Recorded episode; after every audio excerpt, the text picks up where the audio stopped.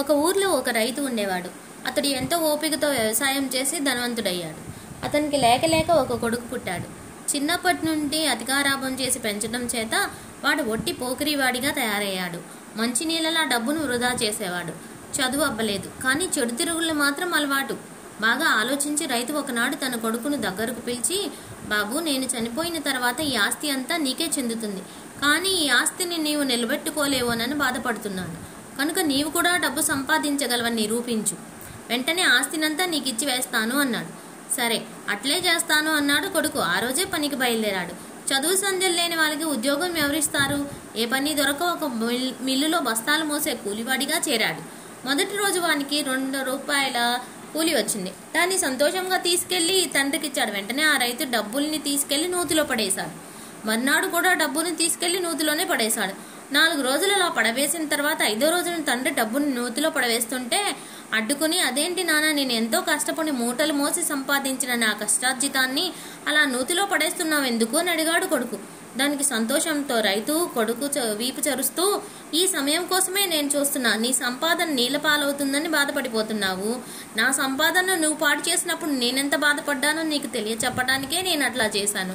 డబ్బు సంపాదించటమే కష్టం. ఖర్చు చేయటం బహుతేలిక. ఈ విషయం నీకు ఇప్పుడు అర్థమైందని అనుకుంటున్నాను అన్నాడు. తన తప్పు తెలుసుకున్నాడు కొడుకు. తన తప్పు క్షమించవలసిన తండ్రిని కోరి అప్పటి నుండి దుబారాగా ఖర్చు చేయడం అని పొదుపురి అయ్యాడు. కర్మఫలం చీకటి కావస్తుండగా ప్రయాణికులతో పూర్తిగా నిండి రద్దీగా ఉన్న ఒక బస్సు తన గమ్యస్థానానికి బయలుదేరింది.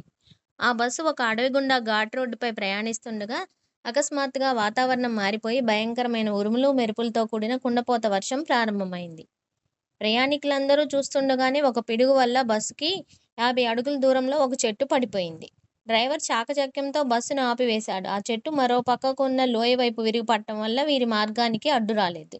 కొద్దిసేపటి తర్వాత మళ్ళీ బస్సు బయలుదేరింది. ప్రయాణికుల్లో భయం ప్రారంభమైంది. ప్రయాణికులందరూ ఊపిరి బిగబట్టుకుని కూర్చున్నారు. ఆ బస్సు రెండు కిలోమీటర్లు వెళ్ళిందో లేదో మరో మలుపు వద్ద పిడుగు బస్సుకు నలభై అడుగుల దూరంలోని చెట్టుకు కొట్టింది. డ్రైవర్ చాకచక్యంతో మళ్ళీ బస్సును ఆపివేశాడు.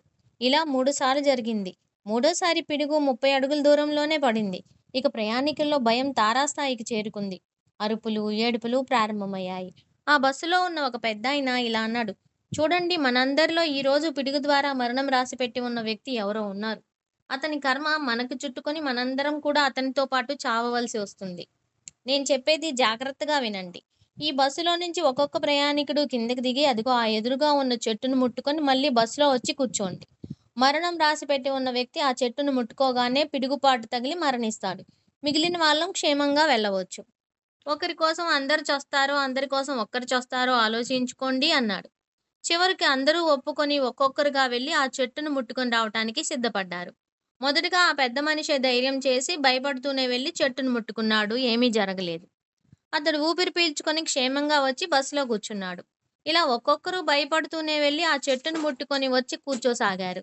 చివరికి ఒకే ఒక ప్రయాణికుడు మిగిలాడు. ఇక మరణించేది అతడే అని అందరూ పూర్తిగా నిశ్చయమైపోయారు. చాలామంది అతని వైపు అసహ్యంతో కోపంతో చూడసాగారు. కొందరు జాలి పడుతూ చూడసాగారు. అతను కూడా చనిపోతానేమో అని భయం పట్టుకొని బస్సు దిగి చెట్టును ముట్టుకోవటానికి నిరాకరించాడు. కానీ బస్సులోని ప్రయాణికులందరూ నీ వల్ల మేమందరం మరణించాలా? వీల్లేదు అంటూ అతన్ని దూషిస్తూ బస్సు నుంచి బలవంతంగా క్రిందికి నెట్టారు.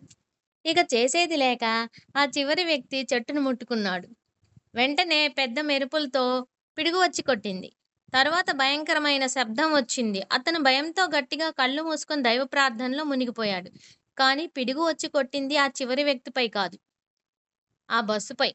అవును ఆ బస్సుపై పిడుగుపడి అందులో ఉన్న ప్రయాణికులందరూ మరణించారు.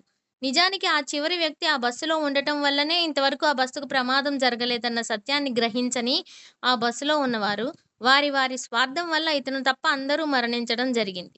ఇంతసేపు అతను వారితో కలిసి ఉండటం వల్ల అతని పుణ్యఫలం దీర్ఘాయుషు వారందరినీ కాపాడింది. అదే ఎప్పుడైతే అతను బస్సును వీడాడో మరుక్షణం వారంతా మృత్యువాత పట్టడం జరిగింది.